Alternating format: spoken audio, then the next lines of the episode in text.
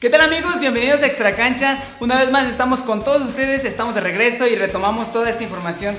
No se vayan porque esta información es muy importante. Tenemos todo lo que fue la Copa Oro, eh, la iniciación de México, tenemos también la final de la Eurocopa y tenemos también la final de la Copa América, así como varias cosas que tenemos que hablar con el tema. Pero como es costumbre aquí en Extra Cancha no estamos solos.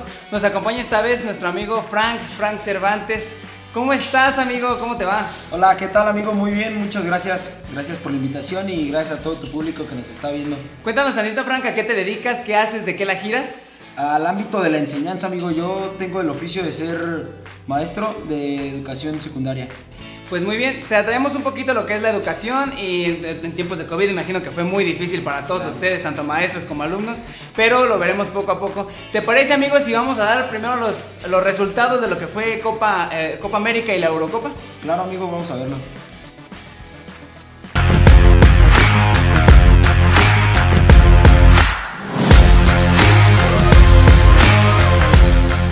Comenzaron las acciones en la gran final de la Copa América. Argentina tenía la ilusión de acabar con una sequía de 28 años de no obtener un título. Por su parte, la escuadra verde amarela venía de ser campeón la edición pasada. Tanto Scaloni como Tite lanzaron sus mejores armas al terreno de juego. Un partido que inició con un ritmo intenso, lleno de faltas por ambas escuadras, sin aproximaciones concretas al área. Los primeros 20 minutos del encuentro no había un dominador dentro de la cancha, por las cantidades de infracciones que los conjuntos estaban realizando. No fue hasta el minuto 21 cuando De Paul mandó una tremenda asistencia a El Fideo Ángel Di María, quien con un sutil toque por encima del guardameta brasileño logró hacer cantar a miles de argentinos. Con un partido trabado, se terminaron los primeros 45 minutos del encuentro.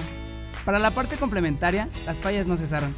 La jugada más importante que tuvieron los locales fue al minuto 51, cuando Richardson, después de un rebote, logró la igualada. Sin embargo, el crack brasileño estaba adelantado. Así, entre escasas llegadas por ambos lados y muchas faltas, se fue consumiendo el tiempo en el Maracaná, y los argentinos estaban cada vez más cerca de romper la racha. En los últimos minutos del encuentro, los brasileños atacaban a más no poder, pero ni la magia de Neymar o la definición de Firmino fue suficiente para vencer a una selección argentina que estaba dejando todo en la cancha.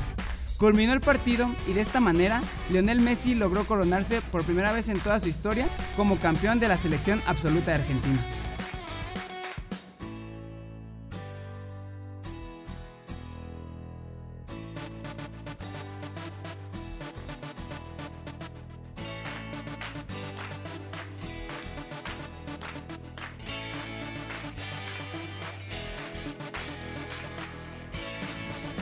¿Cómo te pareció la final de la, de la, Copa América? Yo creo que ya merecía este Messi llegar a, campeonar con, con albiceleste, ya merecía tanto esto que le decían, ¿no? De que, de que no hacía todo, pero con su, selección se apagaba. ¿Qué, ¿Qué, te pareció? Claro, pues creo que creo que sí, ya la merecía este crack de Messi. Creo que era algo que todo el mundo estaba esperando. Claro, favorito Argentina en, en esta final por gran impacto de, todos los seguidores de Messi. sí. yo, sé que, ¿no? yo sé que no, no van a decir muchos, no, no fue como solo Messi, lo que sea, fue también que De Paul dio la, asistencia, pero digo, todo el torneo se lo llevó Messi, se lo llevó con campeón de asistencias, campeón de goleo, o sea, ya era un, era un título que merecía, que merecía Messi. Sí, claro, creo que ya le debía el fútbol. Ahora recompensarlo en la selección mayor porque pues hemos visto varias finales pero no se había logrado, entonces ahora creo que era su tiempo. Pues fue una, una, final pues un poco trabada por todas las faltas, pero a fin de cuentas se logró el objetivo que era pues que Argentina fuera campeón y no es que estemos diciendo favoritismo, pero pues ambos sabemos que Argentina y Messi merecían ser campeones. ¿Te parece? Vamos a ver el resultado de la Eurocopa. Claro. En la otra final de este fin de semana se enfrentaron las escuadras de Italia en contra de Inglaterra en el mítico estadio de Wembley. Comenzaron las acciones en un partido lleno de estrellas como era de esperarse. Apenas arrancando el partido, Trippier manda un centro al área donde Luke Shaw remata de volea para vencer a Donnarumma y así poner en ventaja a los ingleses. Desde ese momento los italianos empezaron a hacerse dueños del balón, empezaron a llegar y llegar al área, pero sin lograr concretar alguna de las acciones. Así fue como culminó la primera mitad. Para la parte complementaria, Italia siguió con esa presión hasta que llegó el minuto 66, donde con una serie fortuita de rebotes, Bonucci se encuentra con el esférico y lo manda al fondo de las redes para de esta manera igualar el marcador. Entre llegadas, faltas y acciones no concretadas se fue el tiempo reglamentario para dar paso a los tiempos extras, en donde siguieron con el mismo ritmo y de igual manera no lograron definir nada, hasta que se llevó a la instancia de los penales. Los primeros en iniciar fueron los italianos, donde Berardi logró anotar. Por parte de los ingleses, Harry Kane marcó. El segundo penal lo falló Velotti, mientras que Maguire anotaba. Bonucci cobraría el tercer penal para los Blues anotando correctamente, mientras que Rashford erraba su tiro. El cuarto penal lo anotaría Bernardeschi y nuevamente fallaría Inglaterra, esta vez en los pies de Sancho. En el último penal de la serie, Giorgino fallaba y haría más cardíaco la tanda de penales. El joven de 19 años, Saka, fallaría y de este modo le daría el campeonato a la selección de Italia.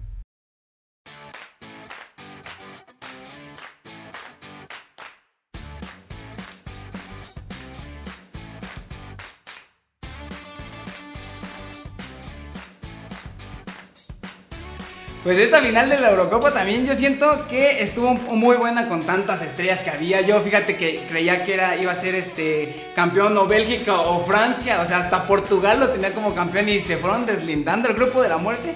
Se murió. ¿Cómo viste la final, amigo? Pues creo yo que Inglaterra iba por favoritismo de muchos, muchos. Sí, sí, sí. Estaban dando por, por campeón Inglaterra, pero pues Italia en su cierre final dio, dio todo y creo que bien merecido. No, y qué, y qué feo para, para el, chavito este de 19 años que pues cobrar el penal definitivo para saber si tu selección sigue en la muerte súbita o si se les regresa a casa, pues ha de ser un golpe muy duro para ellos.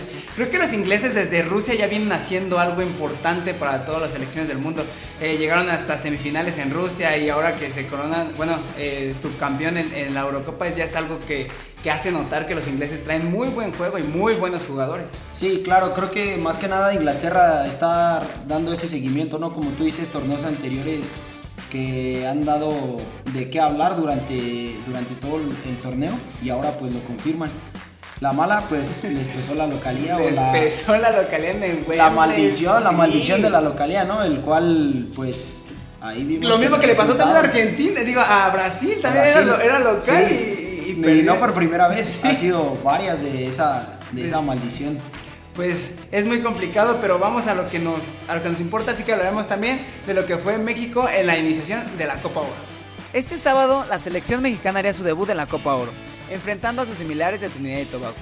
En un partido donde hubo más faltas que buen fútbol, México lograría hacerse del balón fácilmente, pero sin concretar ninguna jugada.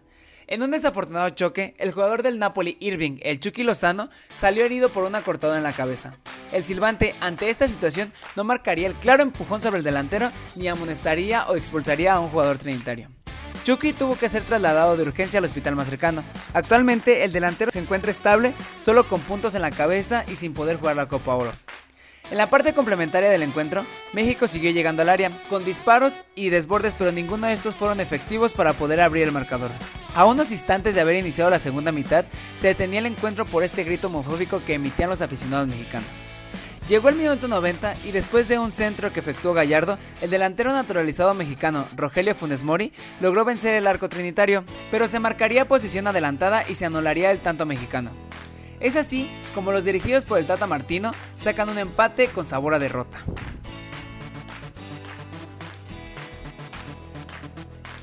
Ahora, ¿cómo, viste, cómo vimos la presentación de Funes Mori? Creo en lo personal que desde el partido eh, contra Nigeria se hizo notar al minuto 4 anotando gol. Claro que no, no es lo mismo, no traen la, misma intensidad, pero Funes Mori era lo que necesitaba la selección mexicana. En lo parecer, Pueden hablarse de que los naturalizados no son mexicanos y lo que quieras, pero era lo que necesitaba la selección mexicana. No llenaba eh, un este, Pulido, un Henry Martin, un Chicharito Hernández, no llenaba la selección como a mi parecer lo está llenando ahorita Funes Mori. Pues creo que sí, como tú lo comentas, mucha, mucha controversia ¿no? en, el, tema de ser naturalizado, en el tema de robar un espacio a, un, mexicano, que pudiera estar ahí. Dejemos de lado los nombres que ya, que ya suenan como los que comentas en general, el robar un espacio, pero pues creo que si nos vamos por el lado futbolístico y por el lado que es el fin de una selección, que es ganar, pues no veo el por qué esté mal darle la oportunidad a alguien que ya cumplió todos sus trámites y que aparte te está, te está demostrando tanto en el club como ahora en el nivel de la selección que, tiene ese, ese, Ese punch. Pues sí, ese punch, ese concretar, concretar, porque vemos que tenemos juegos, pero son buenísimos, pero como si... Veces le llegaban a él. Metió un gol, fue fuera de lugar, sí era fuera de lugar, pero él está ahí, está ahí. Y que si Dios mediante llega el momento, yo siento que Funes Mori va a estar, eh, a pesar de lo que pase con Raúl Jiménez, va a estar en, en Qatar 2022. Sí, claro, creo que también el darle seguimiento, como tú dices, desde su club, el estar siempre presente, el, desde pedir la, la bocha, el estar ahí, bienvenida y todo, pues creo que eso es algo importante porque pues a fin de cuentas son un equipo y tiene que jugar en conjunto para que pues aunque sea uno la meta, pero todos los demás lleva su, su granito de arena, ¿no?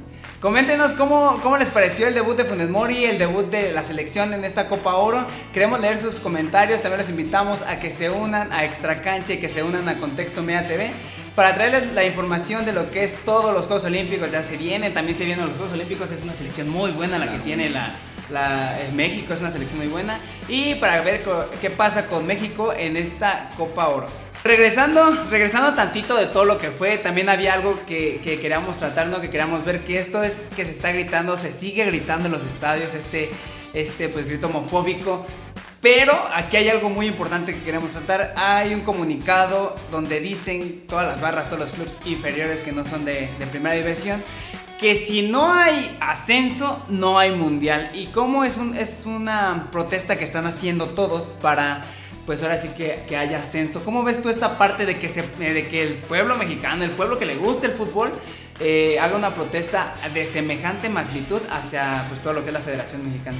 Sí, pues tú mismo lo acabas de decir, es una protesta, ¿no? Creo que cuando se dio todo este revuelo de, este grito que tú mencionas, mm, la afición lo acaparó bien, lo tomó bien, se eliminó de los estadios, se eliminó incluso en campeonatos internacionales y todo pero pues ahora regresa debido a toda la problemática que estamos viendo, ventas de equipos, que no hay ascenso, que lo que le acaban de hacer a Irapuato, entonces pues creo que a forma de protesta está regresando no digo que esté bien ni nada, pero... Es que es, es, justamente lo acabas de comentar. No, no es que esté bien, no es que estés gritando, no es que estés atacando a alguien en general cuando dices eso.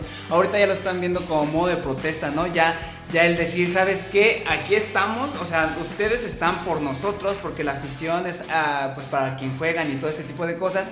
Y es, es bueno, o sea, a mi parecer, o sea, no está bien que griten, pero sí está bien que se protesten, que, que haya una pues sí, que hable la afición mexicana. Sí, no, no, no, no, no. No, no estoy de acuerdo en que lo griten ni en que se ofenda con ese grito ni nada. Pero creo que es la única manera de hacerle saber a la federación el aquí está tu afición, aquí estamos los mexicanos y tienes que respetar todo lo que venía siendo el fútbol porque a fin de cuentas el fútbol se debe a la afición, ¿no? Todo esto que generaron con, con lo del balompié, que no haya ascenso y que todo esto para mí fue un retroceso total en la liga. O sea, si, si, la, liga, si la liga no era buena, si ya decían que la liga era mala, ahora con todo esto se volvió una liga mediocre. Perdón que lo diga, pero es una liga mediocre. Lamentablemente México tiene una liga totalmente mediocre. No, lo único que hacen aquí, lo que les importa es el dinero. Vienen y hacen jugadores y los exportan a un alto precio. Y esto se tiene que acabar. Y qué bueno que la gente esté contribuyendo a esto. Que si digo, ¿sabes qué? Vendieron a mi equipo a Mazatlán. Me voy a protestar y voy a, voy a decirles, oye, acabaste con 70 años de historia. Lo que está pasando con, lo que pasó con Irapuato. Acabaste con 70 años de historia que, que solo por el interés monetario te, llevaste a miles de aficionados. ¿Qué, es lo que va a pasar en un futuro? Entonces seguimos dejando que la liga maneje a su interés económico todos nuestros sentimientos que hasta pudieran involucrarse aquí.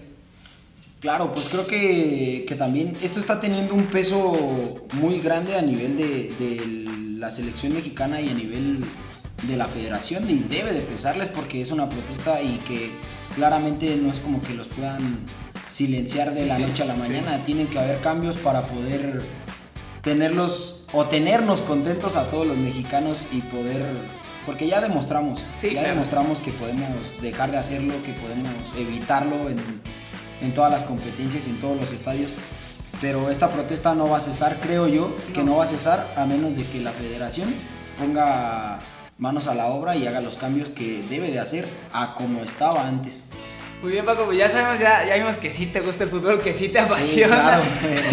Aparte de todo esto, cuéntanos, eh, ¿cómo tú eres maestro ¿no? de, de secundaria? Sí. Eh, ¿En dónde estás trabajando? Yo estoy en la región de Uruapan, en la localidad de San Juan Nuevo. ¿Cómo, ¿Cómo fue para ti todo este tema de, de COVID en educación? ¿Qué, ¿Qué fue lo más difícil para ti dentro de, de, que eran pues clases en Zoom, en Meet? ¿Qué fue lo más difícil tanto para ti como para los alumnos? Fíjate que creo que lo más complicado y es lógico es todos los recursos tecnológicos. El okay. no contar con internet, el a veces tener que poner pues saldo de, de, la bolsa de los papás, no tener un recurso como una tableta, una computadora, un mismo celular. Creo que esa fue la parte más complicada o está siendo la parte más complicada de la, de la educación virtual. Y a raíz de esto, pues obviamente se vinieron muchas especulaciones de que si los jóvenes, de que si los niños aprendían o no aprendían. ¿Crees que sí haya eh, habido como un, un, o sea, como que fuera más lento el aprendizaje? Creo que todos aprendimos a marchas forzadas esto de la educación virtual. Tanto los profesores como los alumnos, como los padres. Entonces aquí el factor de que de que sí hubo más lentitud, claro, obviamente, porque pues estás aprendiendo a utilizar tus plataformas, estás aprendiendo a tomar tus clases, estás aprendiendo a hacer tus trabajos y a la vez estás aprend aprendiendo todos los contenidos, pues es como que sobresaturar, ¿no? Sí, sí, sí. Pero creo que a marchas forzadas se fue logrando poco a poco. Vimos en mi caso alumnos que los apoyaban los papás y ahí estaban y que se les hizo súper fácil, fueron avanzando y ahorita te manejan todos estos recursos de pies a cabeza, como también hay pues, la parte en que los papás no te apoyan del todo, o que los papás trabajan tanto el papá como la mamá y el alumno se queda solo, entonces pues sí es como que un poco complicado más esa parte, ¿no? Pero creo que el poner el, a los tres agentes de la educación, que es profesor, estudiante y padre de familia, en la misma sintonía puede lograr grandes cambios y lo, lo logramos o lo vimos a través de esta pandemia del, del COVID. Algo que, que, le puedas tú comentar como a los padres de familia para que pues obviamente lleguen como esta sintonía que ya habías comentado, ¿no? Padre, alumno y, y profesor. ¿Cómo podrías ayudarles así que decirles tú sabes qué? Pueden, no sé, tener este consejo que yo como maestro les doy para ustedes?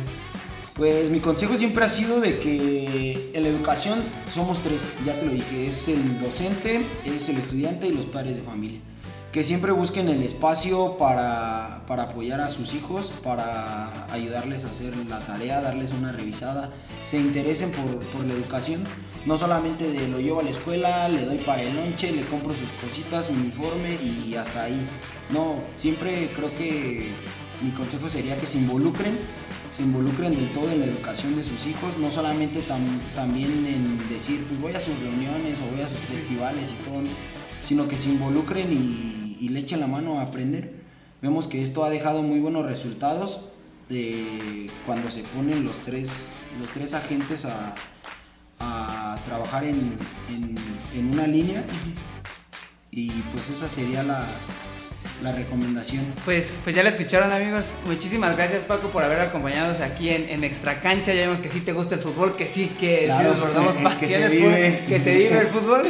Muchísimas gracias por acompañarnos tus redes sociales. Frank Cervantes en todas las redes sociales. Muchísimas gracias, esto fue Extra Cancha, mi nombre es Oscar Medina, no se olviden suscribirse, darle like, compartir, así como también a Contexto Media TV.